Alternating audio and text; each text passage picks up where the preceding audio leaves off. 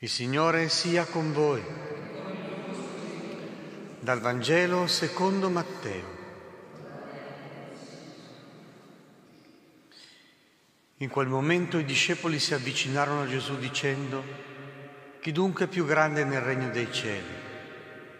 Allora chiamò a sé un bambino, lo pose in mezzo a loro e disse, in verità io vi dico, se non vi convertirete, non diventerete come i bambini, non entrerete nel regno dei cieli. Perciò chiunque si farà piccolo come questo bambino, costui è il più grande nel regno dei cieli. E chi accoglierà uno solo bambino come questo nel mio nome, accoglie me. Guardate di non disprezzare uno solo di questi piccoli, perché io vi dico che i loro angeli nei cieli vedono sempre la faccia del Padre mio che è nei cieli. Parola del Signore.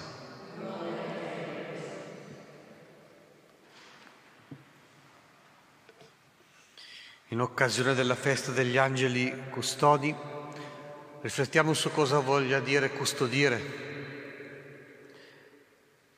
Perché in un'epoca come la nostra, che è più preoccupata che occupata, che vuole essere libera ma poi è poco libera, che vuole essere liberante,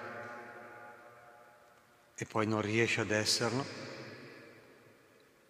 Riflettiamo su questa circostanza che noi, le metafore della custodia, alla fine sono la cassaforte, qualcosa di statico, pesante, chiuso. E invece per Dio sono gli angeli, cioè degli esseri immateriali, spirituali. La cassaforte è qualcosa di, ris- di riposto che si mette nel cavò che nessuno, che deve essere il più possibile inaccessibile. Invece gli angeli sono proprio la volontà di Dio che vuole rendersi accessibile.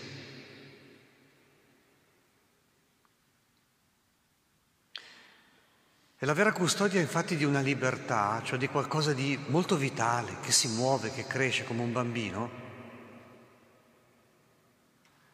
È una più grande intelligenza, è una più grande libertà. La vera custodia è l'educazione. La vera custodia dei nostri bambini è uno sguardo consapevole e una libertà esperta. Lo sguardo consapevole che ha imparato a fissare gli occhi in quello che conta, a fissare gli occhi in Dio. Cosa c'hanno di particolare gli angeli custodi? Perché possono custodirci? Dice Gesù nel Vangelo che abbiamo proclamato, perché vedono sempre la faccia del Padre mio che è nei cieli, stanno al cospetto di Dio, sono consapevoli dell'esistenza, della presenza, della potenza, della benevolenza di Dio. Hanno idea, ecco, la persona consapevole ha idea di quello che dice. Non parla per sentito dire, ma parla per una conoscenza più profonda, più diretta. E poi appunto una, una libertà maturata alla scuola dell'esperienza e al crogiolo della sofferenza che ti dà la profondità di campo, ti dà la tridimensionalità delle cose, ti dà la complessità, la bellezza, la drammaticità delle relazioni. È questa conoscenza sapiente, gustosa, è questa libertà maturata che possono, che può educare i nostri figli e quindi custodirli come si custodisce una libertà, cioè mettendola veramente al mondo e rendendola in grado comprendere e di decidere. Signore Gesù, mandaci continuamente i tuoi angeli,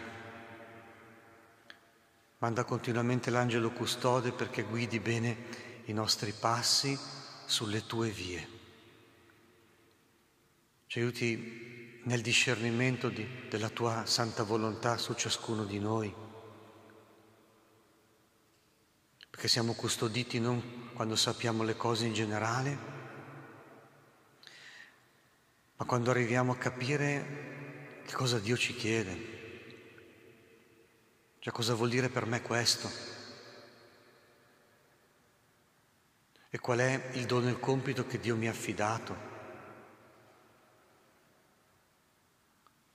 Rendici uomini e donne di discernimento, capaci di accompagnare i nostri ragazzi nel comprendere e nell'operare la tua santa volontà, perché solo nella tua volontà è la nostra pace.